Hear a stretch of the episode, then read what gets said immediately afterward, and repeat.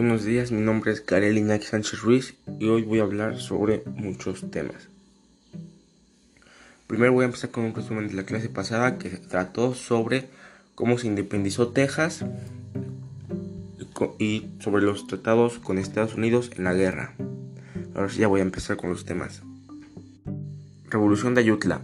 Fue la revolución de Ayutla la que dio inicio al predominio del proyecto liberal los conservadores, quienes en ese entonces predominaron en la mayor parte de los estados, llamaron a Santa Ana, exiliado en Colombia, para ocupar la presidencia.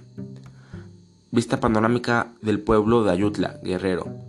Los antecedentes inmediatos de la revolución de Ayutla se circunscriben en la situación política conflictiva en el último periodo de gobierno de Santa Ana.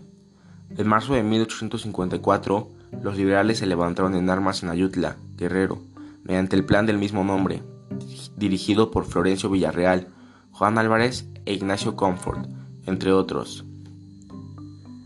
Liberales y conservadores. Santa Ana envió diferentes divisiones militares con el propósito de tomar Acapulco, Costa Chica y Terra Caliente, pero no lo logró. Comonfort partió de Acapulco y siguió el itinerario de su campaña para dar golpe final a la dictadura. Pasó por Cihuatanejo, el Balsas, Michoacán, Jalisco, Guanajuato, Querétaro finalmente entró triunfante a la capital el 16 de septiembre de 1855. Santa Ana huyó de la Ciudad de México el 17 de agosto. Reformas liberales. En octubre de 1855, una junta de representantes estatales eligió a Juan Álvarez como presidente provisional, quien constituyó un gabinete de liberales puros. Enseguida dio inicio a la reforma, con la promulgación de la ley que suprime los fueros militares y eclesiástico, conocida como Ley Juárez. En febrero de 1856 se reunieron los diputados de un Congreso Constituyente para elaborar la Constitución.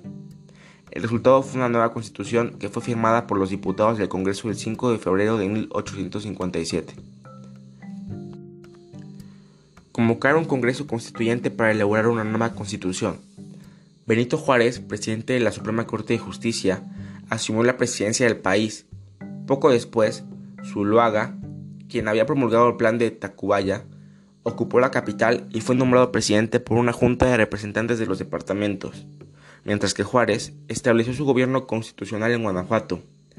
En el transcurso de la Guerra de Reforma, Juárez dictó las llamadas leyes de reforma en Veracruz en 1859. La Guerra de Reforma.